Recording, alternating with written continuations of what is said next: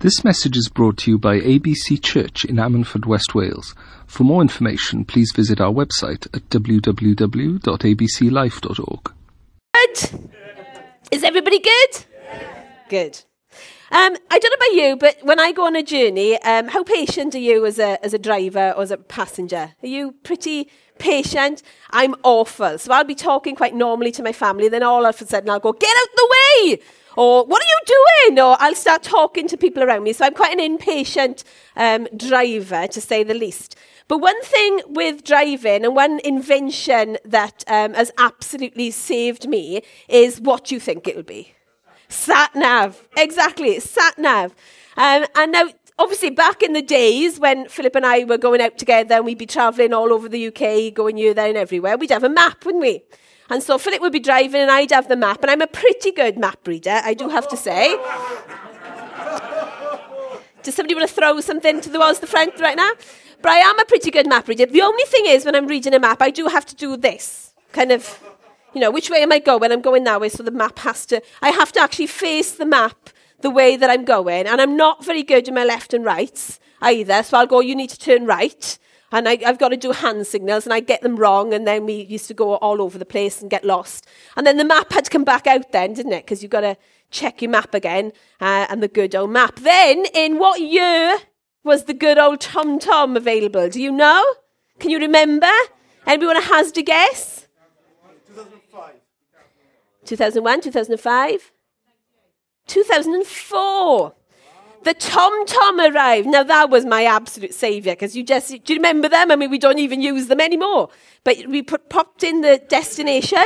Well, okay, okay, some of you do, some of you do. You used to pop in your destination, and it used to give you your average time. Used to tell you where to go. Remember, and you had to stick it onto your windscreen. And when it was introduced in 2004, it was fastest selling gadget and has surpassed any sort of smartphone because everybody wanted to get their hands on this navigational system. It was your traffic jam answer to prayer, wasn't it? Because it used to, you know, you could say, all right, I don't want to go this way now. You could avoid the motorway if you knew there was an accident or whatever, and it could take you off um, on a different path.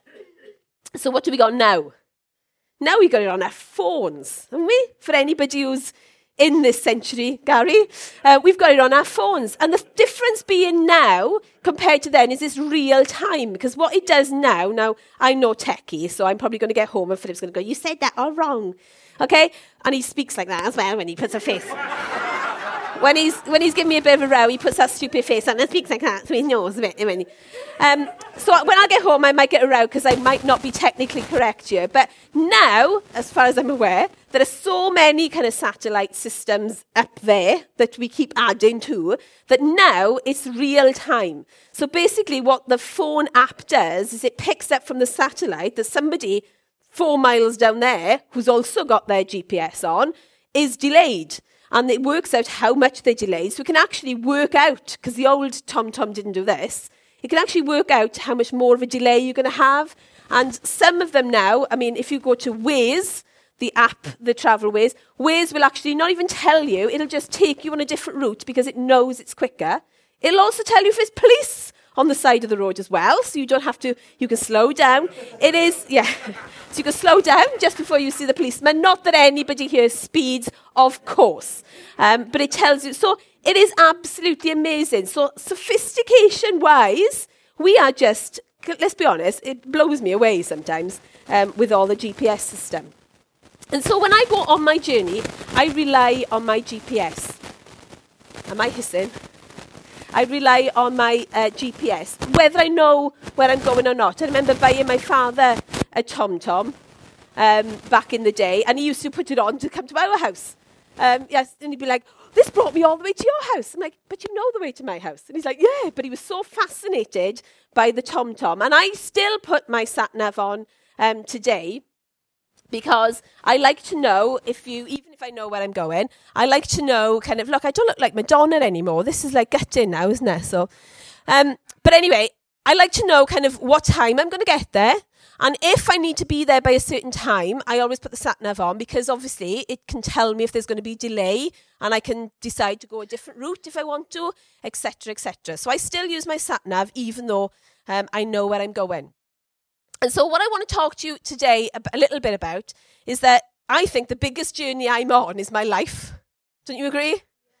And unlike a destination, I hate, I would hate to guess. If I had to go now, if you told me to go to Ilfracombe, okay, I know that's south, but that's as far as it goes. Okay, I wouldn't know where to jump on. And even now, I'd rely so much on my sat nav, even if I make a journey several times. If somebody says to me, What road are you on? I broke down on Thursday, and the guy said to me, What road are you on? I'm like, I don't know. I'm on this one.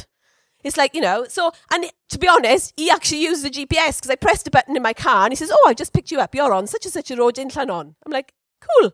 That's how cool the GPS systems are. And so my life is a journey, one which I got to be honest, I don't want to get wrong. And so why would I do life guessing which path to take and guessing which road to take? That would be really, really silly, wouldn't it? So I've got my sat nav here. This is my sat nav. And so the Bible, for anybody listening online, in case you wonder what it is. I've got my Bible, and this is my sat nav. And if I'm stuck, or if I've gone the wrong way, or if I'm not sure how to go, this has got every single answer you need. It's got it's a sat nav. You've just got to turn it on, and you've just got to listen to the voice that's coming out of that Bible. If you haven't got a sat nav, I suggest you get a sat nav. And the best way to get the sat nav is not only own the sat nav, but to know its author as well. You see, the GPS system has to have the maps and the roads and whatever installed into it, isn't it? So the old TomTom, if you remember, had a little card. Don't know what they call it, but you shoved it in. But if you'd had it a long time, that wasn't always up to date, was it? So sometimes you'd be travelling and all of a sudden the road disappears. Or it tries to take you somewhere where the road doesn't exist. It's because the little SD card or whatever it's called hasn't been updated. Now, with real time, it's all literally, as they change the road, it's on. That Bible is my real time sat nav. Even though it was written many, many years ago, it is relevant today as it was when it was written back then. So today, what I want to do is I want to look at a part of our journey in life that we need to use the sat nav for. And it's the part of the journey where we get stuck. You see, back before Christmas, I was due to go to London. Philip was up in London. I was due to join him. And I was rushing a little bit in the morning. I left in plenty of time, but I didn't like have the news on. I didn't check my phone or anything. Jumped in the car, as I always do, put the sat nav on to make sure I had plenty of time. And lo and behold, guess what? I get stuck. I get as far as Cross Hands roundabout, and there's traffic everywhere. Check my sat nav, the road has turned red. We all know what that means. We are going to be here for a long time. Every adjoining road was red. So I thought, right, what's happened? Put the news on, and on the news, there had been an accident on the M4. The M4 was closed, and they were diverting everybody through the Bont. Okay? Now, at 8 o'clock in the morning, rush hour traffic, that's not a good idea. I had a train to catch. So guess what? I was in the traffic thinking, right, what am I going to do? Am I going to turn back and just give up? Am I going to stay here and see how long it takes? My sat nav was telling me, okay, I'm going to miss that train. I'm going to miss that train. I might catch the third train. I was trying to work it all out. If I go through the Bont, is there anywhere else I can go? Which way can I go? I'm trying to work all this out. When in the end, I thought, you know what? I phoned Philip. By the time I got into London, crossed London to get to where he was, lunch would have been served. Have might have got there for like the after eight, which isn't a bad option. I quite like after eight, but it's a long way to go just for the uh, chocolate and the coffee at the end. So I decided to turn back. But without the sat nav, I could have been sat there for ages, couldn't I? Or I could have gone somewhere else and sat, been up there for ages. I wouldn't have been able to make the right decision at the right time.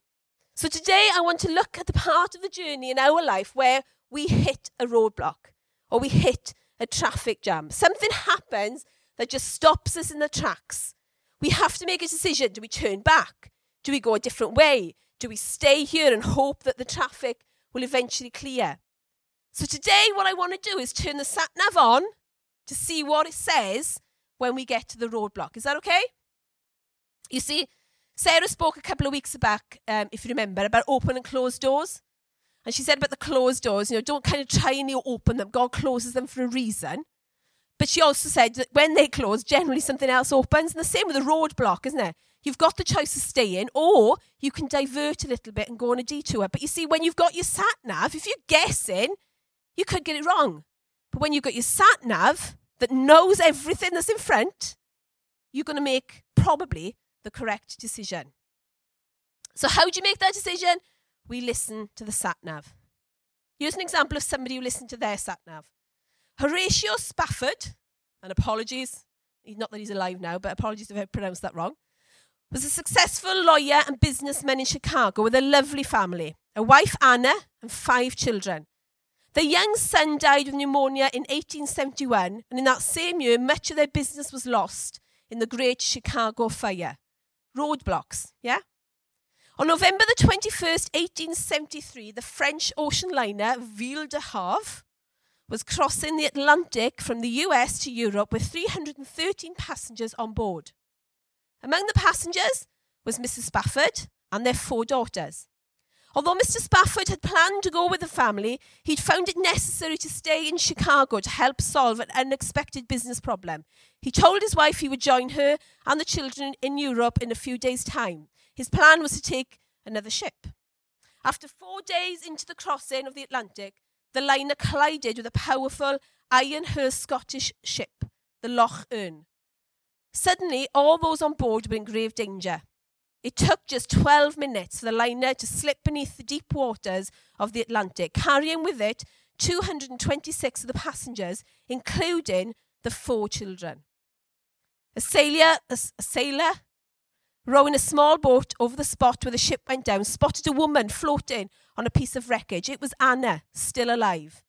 He pulled her onto the boat and they were picked up by another large vessel, which nine days later landed in Cardiff, from where she wired her husband a message. It said, Saved alone, what shall I do? Mr. Spafford later framed the telegram and placed it in his office. Mr. Spafford booked passenger booked passage onto the next available ship and left to join his grieving wife. With the ship about four days out, the captain called Spafford to his cabin and told him that they were over the place where his children went down. I'm going to get upset now. It was then on this journey to meet his wife that the grieving father wrote When peace like a river attendeth my way, when sorrows like sea billows roll, whatever my lot. How could you say that, isn't it? Whatever my lot, thou hast taught me to say, it is well with my soul. How could he pen that? Could you pen that? Could you be, have that attitude in that moment of that roadblock? So today I want to look at somebody else who had a similar roadblock. And what I want to do is pick out from that story in the Bible some sat nav instructions for us so that when we hit a roadblock, how can we turn around and say, It is well with my soul? Is that okay? Cool. I'll give myself time to get myself together. The story is found in 2 Kings 4, verse 8 to 36, and I'll read it very quickly. One day, Elisha went to, sh- and forgive my pronunciation of these strange words, Shunan, I think it says. An important woman was there who talked him into eating some food. Every time he passed by, he would turn there to eat food. She said to her husband, Now I see that this is a holy man of God is always passing by. Let's make a little room on the second floor and let us put a bed in there for him, and a table and a chair and a lamp. Then he will come to us and he'll stay with us. One day Elisha came and went to the room on the second floor and rested. He said to Gehazi, his servant, Call this Shunammite. Then he called her. She came and stood in front of him. Elisha said to Gehazi, Now tell us, see, you have done much for us. What can we do for you? Should I speak to the king or the captain of the army for you? She answered, I live among my own people. So Elisha said, Well, what can we do for you? Gehazi answered, She has no son, and her husband is old. Elisha said to her, Call her. And they called her. And he said, At the time, at this time next year, you will hold a son in your arms. And she said, No, my lord, O man of God, do not lie to this woman servant. She's basically saying, Come on, my husband's old. I've waited for a son for so long. Don't lie to me. Don't raise my hopes. Later, she was going to have a child, and she gave birth to a son at that same time the next year as Elisha had told her. When the child was grown, he went down one day to his father, who was with her gathering grain. He said to his father, Oh, my head, my head. The father said to his servant, Carry him to his mother. When he brought him to his mother, he sat on, he sat on her knee until noon, and then he died. Roadblock. She went up and laid him on the bed of the man of God. She shut the door behind him and went out. Then she called to her husband and said, Send me one of the servants and one of the donkeys, that I may run to the man of God and return. Her husband said, Why do you want to see him today? It's not that time of the new moon or the day of rest. And she said, It'll be all right. Then she put a seat on the donkey and said to a servant, Drive on, don't slow down for me unless I tell you. Go ahead to the man uh, Elisha. As they got closer, she says, See, this is a Shunammite. Run now to meet her. Say to her, It is well with you? Is it well with your husband? Is it well with your child? And she answered, It is well. Guys, it wasn't well. Yeah, it wasn't well. But she said, It is well. When she came to the mountain of the man of God, she took hold of his feet. Gehazi came near to push it away, but the man of God said, Let her alone, for her soul is troubled within her. The Lord has hidden it from me. She has told me. He has told me. Then she said, Did I ask you for a son? Did I not say, Don't lie to me? Elisha said to Gehazi, Get ready to travel. Take my walking stick and go. If you meet any man, do not greet him. If anyone greets you, don't answer him. Lay my stick on the boy's face. The mother of the boy said, As the Lord lives and as you yourself live, I will not leave you. So Elisha got up and followed her. Gehazi went on before them and laid the stick on the boy's face, but there was no sound or anything to show that the boy was alive. So Gehazi returned to Elisha and told him, The boy is not awake. When Elisha came into the house, he saw the boy lying dead on his bed. So he went in, shut the door behind the two of them, and he prayed. He went up and lay on the child. He put his mouth on his mouth and his eyes on his eyes and his hands on his hands, spread himself out on him, and the child's flesh began to warm. Then Elisha got up again. He walked from one end of the house to the other. Then he went up and spread himself on the child again. The boy sneezed several times and opened his eyes. Elisha called Gehazi and said, Call the Shunammite. So he called her. And when she came, he said, Take up your son. What a tragedy. Yeah? This woman hadn't had a child. You know, back in those days, to not have a child was shameful. She probably felt cursed. And now there's this man of God coming and saying, You're going to have a child. And she's saying, Look, don't lie to me. Don't raise my hopes. I've been longing for this for years. I'm happy. Well, happy maybe is the wrong word, but I am satisfied with what I've got. My husband is old. Please don't raise my hopes. But here we are a year later, just as Elisha said, she has a child. Oh my gosh. How thrilling is that? How amazing is that? But sometime later, as she's journeying through her life, he dies. Kind of, where's the sense in that, God? You give, and now seemingly you've taken away. So nobody would blame her for saying, Do you know what? I've got to this roadblock, I've got to this traffic jam, I'm not going anymore. I'm going back. Nothing would have blamed her at all. God answered her prayer with a son, and now he'd allowed him to be taken away. In verse 9, she said to her husband, Now I see that this is a holy man of God who is always passing by. Let's make a little room on the second floor. Let's put a bed in there, and a table, and a chair, and a lamp. And then when he comes to us, he can go in there. You see, the first sat nav instruction that we can see from here is I'm not going to put the voice on, turn left at the next, whatever. The first sat nav instruction is you need to make room. What's your spare room like? If you come to our house, probably break your neck getting from the door to the window in our spare room. It's, you get to, seriously, you can't get in uh, some of our spare rooms. And if you clean out your spare room, have you ever cleaned out your spare room? You've got stuff in there that you thought you'd thrown out, but suddenly it's back in the spare room. Thought, I'm sure I threw that out. You've got stuff that's broken. You've got stuff you never knew you had. I mean, in our house, we got boxes from our first house that are still kind of sellotaped up, and you think, what on earth is that? There's just stuff everywhere. And the problem is when you've got stuff everywhere, your room then ceases to be the room that it was uh, planned to be. So we've got a spare room that we planned, having teenage girls, to be a gym. But guess what? It's not a gym. Well, it is kind of, because it's like an assault course, because you've got to climb over everything to get to the back. So technically, I suppose it could be called a gym. But you see, when you pack your life full of stuff, there is no room for what it intended it to be.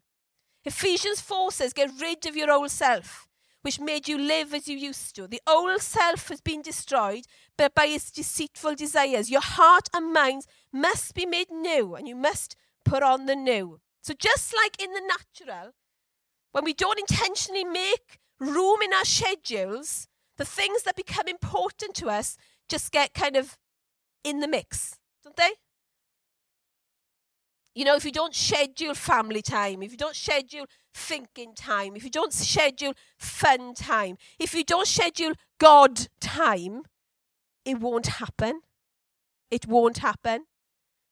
And if you don't make room for God, other less important things will just remove God out of your life and will replace those God encounters. Imagine how different the story in 2 Kings would have been if she hadn't have made room for Elisha. If she hadn't have invited the man of God into her world, how different might that story have ended up? Can God stay at your house? Can God come into your life? Do you have room for him? Or has he got to stop and pass on because there's just no room for him in your world? Elisha was very grateful for what this woman had done for them. So he went to her and asked the servant, as we've read, about the situation with the lady. And she said to him, Nothing, I'm secure and satisfied in my family. That's the message version. When it was brought to Elisha's attention about the son, he said, No, in a year's time, you will have the son. What destinations have you given up on? Because this woman had clearly given up on that destination, hadn't she? She'd given up on the fact that she would have a son because of the reality of the, the father and uh, the, the husband being old, etc. She'd given up on it. So, what destinations have you given up on? What road haven't you travelled because you didn't know how, or you've been told you can't, or you didn't think you were able, or you didn't think you were young enough, or you didn't think you were old enough? Which path have you not travelled? You might be saying, I prayed a long time ago for that and it hasn't happened. So it ain't going to happen now. You know, the plans and purposes of God in a person's life don't come with a sell by date or a use by date or an um, expiry date. Verse 17 says, But the woman conceived and she bore a son about the same time that Elisha said she had. You see, when we make room for God, when we make room for God to move in, and when God does then move in, you will be astonished by what he's able to achieve. So the first sat nav instruction is please make room.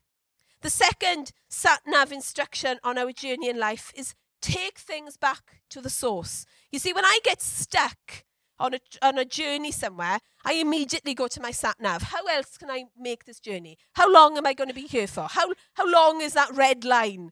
What does my ETA say? When am I going to arrive? Can I take another route? I go back to my sat nav.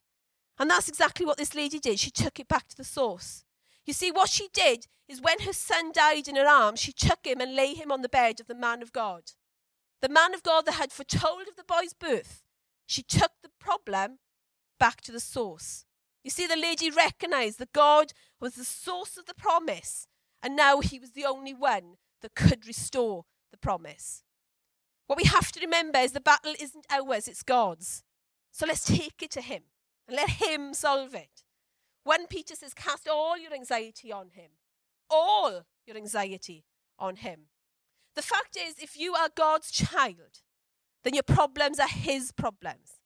He's much better fighting your battle than you are, despite what you might think. Your job is purely to trust Him and let Him do it. Proverbs tells us in all your ways. How many ways? All your ways. Acknowledge Him, and He will direct your path. Has God ever lost a battle? That's, he doesn't do that, does he? He doesn't lose battles. You see, God doesn't bring us so far just to let us down. He didn't give this lady a son just for a few years later for her to lose him. So, what did she do then? She left the boy on the bed of the man of God. Do you hear what I said? She left him there. You see, once you've taken your issues to God, leave them there. Don't pick them back up. It's so easy and sometimes almost nice to keep them with us. I've spoken before about carrying your baggage and carrying other people's baggage and picking stuff up that you don't need to pick up. This woman had left her dead son alone on this bed and left because she knew that that's what she needed to do. And that's what we need to do. When we're going through stuff, yes, it's important to share. Yes, it's important to get advice. But we need to take it to God and we need to leave it with God. She didn't put her energy into what had happened, she put her energy into what could happen. She didn't look back, she looked forward. She didn't go back, she went forward. She left the problem with God. You know, Second Chronicle says, But you will not even need to fight. Take your possession, stand still and watch God's sorry, watch the Lord's victory. He is with you. Do not be afraid or discouraged. You know, we just sang to me. I know your thoughts. Your plans for me are good. Your promises never fail. So let's take them to God. Let's trust God. Let's leave them with God. Let's move forward, not back. So, second sat nav instruction is leave it with God. Take it back to the source and leave it with God. Thirdly, expect God to act. You see, notice what the lady did. During the Bible times and, and cultures today, burial is usually performed within 24 hours because of the climate, because obviously bodies deteriorate, obviously, and with the heat, they normally bury them very quickly. So a son had just died, but instead of making funeral arrangements, she was making arrangements not for his death, but she was making arrangements for his life. She didn't waste any time. She rushed to find Elisha, acknowledging again that only God could help her in the situation. And when she speaks, notice what she says. Even when her husband asked her, because her husband was unaware of what was going on, even when her husband asked her, she said, It'll be all right. And when Elisha's servants asked her how she was, she said, It is well. She's not, Well, I'm hoping it'll be well. Well, I think it might be well. Well, it might be if I do this or whatever. No, it is fine. It is going to be all right. It is well. Statements of faith. You see, despite the circumstances, despite what maybe natural reality was telling her, she knew that the God who brought her this life was also the God that could restore it. Psalm 42 says, Oh, my soul, don't be discouraged, don't be upset, expect God to act. Look what God did when Moses stretched out his arm across the Red Sea. Look what God did when David stood in front of Goliath. Look what God did when Daniel was in the lion's den. Look what God did when Peter and John spoke to the lame man at the temple. Look what God did when Peter stepped out of the boat. Look what God did with the little boy who brought Jesus his packed lunch. You know, we say so often, if he can do it for them, he can do it for you. We sing the songs, don't we? I've seen you move. You move the mountains, and I believe you can do it again. But do we? But do we? Because sometimes our actions would suggest that maybe, just maybe, we don't expect God to act. Matthew 7 says, Ask, the gift is yours. Seek, and you will discover. Knock, and the door will be opened for you. For every persistent one will get what he asks for. Every persistent seeker will discover what he longs for. And everyone who knocks persistently will one day find the open door. The next sat nav um, instruction, number four, you need to realize that God will restore and some. Yeah? God will restore and some. You see, seven years later, we pick up the story again in 2 Kings chapter 8. On Elisha's advice, she had left everything she knew her home, her friends, everything that she'd built up in her life to avoid the famine. And here she was now wanting to come home. So in she comes to the king. She says, I want to come home. I want my land back. And as she comes to the king, coincidentally, as we know, there's no coincidences with God, but coincidentally, the king is talking to Elisha's servant about the miracle that Elisha had done with this very son. Verse 5 said, This is the woman, he says when she comes in. This is the woman, and this is the son whom Elisha brought back to life. The king wanted to know all about it, so she told him the story. The king assigned an officer to personally take care of her, saying, Make sure she gets everything back that is hers, plus.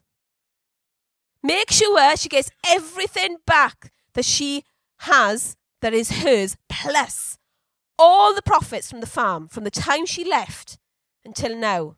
You see, God uses what you've been through not just to restore, but to give you more. God uses what you've been through not just to restore, but to give you more. So think for a second when you restore something, you normally bring it back to its original uh, condition, don't you? you? You hear the phrase, it's as good as new. To be restored is to be brought back to the right place. To be restored is to be brought back to the right condition. But when God restores, He doesn't just restore to the original condition. That's not the way God does things. He makes it better than it ever, ever was. Deuteronomy 30 says, God will restore everything you lost. He will have compassion on you. He'll come back and pick up the pieces from all the places that you were scattered. No matter how far away you end up, God will get you out of there and bring you back to the land of your ancestors you've once possessed. It will be yours again. He will give you a good life and make you more numerous than your ancestors. Amen? Sometimes we don't know why we have to go through things. We don't know why we get to these traffic jams. We don't know why we're in a certain season, but God never, ever wastes a season. So if you're longing to recover lost years, if you're longing to recover broken relationships, if you're longing to recover hurt feelings, or you're re- longing to recover your distance from God, then you need to know the God who restores. The final sat nav instruction is this includes you. Includes you, and you, and you, and you, and you. You see, verse 8 says, An important woman was there.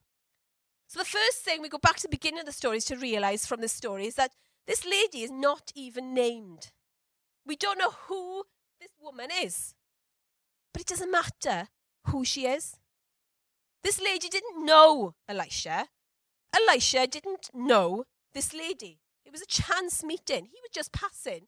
And she decided, I'll feed him. She decided, I'll make room for him. You might think that no one knows you. You might think that no one cares about you. You might think that what you've done in your past or what you're doing now, that people are just like, oh my gosh, dismiss you. And those feelings then, or those thoughts, will bring feelings of worthlessness. No one cares about me. You might not think that you're important. You might not think that you have a voice. You might not think that no one is listening to you. You might not think that you can do anything significant. You might not think that you can change your path. You might not think that you can reach the destination. You might not think that you will could ever move from the spot that you're in at the moment. But you know, it doesn't matter who knows you. What matters is that God knows you. Doesn't matter what other people think about you. What matters is what God thinks about you. So this morning, if you have little or no self worth, then you need to realize the only thing that matters is what God thinks. When He created you, let's make this personal. When He created you, He took time over you. He took special time to mold you from the clay. He took special time to put Adam to sleep and take his rib and make you as a female. Everything else in creation, he spoke into place. But you, he took time over. You, he took time over. Listen to some of the things the Bible tells us. Before God formed you in your mother's womb, he chose you. Before you were born, he set you apart. He knows you inside and out. He knows every bone in your body. He knows exactly how you were made, bit by bit, how you were sculpted from nothing into something. He watched you grow from conception to birth. He knows the number of hairs on your head. He has called you by name because he knows you. He has chosen you even though you maybe don't believe you deserve it. You may think you're nothing, but He thinks you're everything. He loves you even when you feel unlovable. He forgives you even when you maybe can't forgive yourself. You are victorious, even though you may feel powerless. You are more than a conqueror, even though you may think you're a failure. So today, if you're about to veer off your designated journey, if you've decided to turn off the sat nav or to turn the volume down and try your own thing, if you've taken the wrong turn and now you're feeling that you're lost, that you don't know where to go, if you're stuck in a traffic jam and think, oh my gosh, I'm not moving from here, if you're stuck and you can't see your destination anymore, you might be on the wrong road completely and you have no idea where you're heading. Turn your sat nav back on. Turn your sat nav back on. Start listening to what the sat nav is saying to you. So make room. Go back to the source. Expect God to ask, to act, sorry. Know that God is waiting to restore you. And know that this message is for you.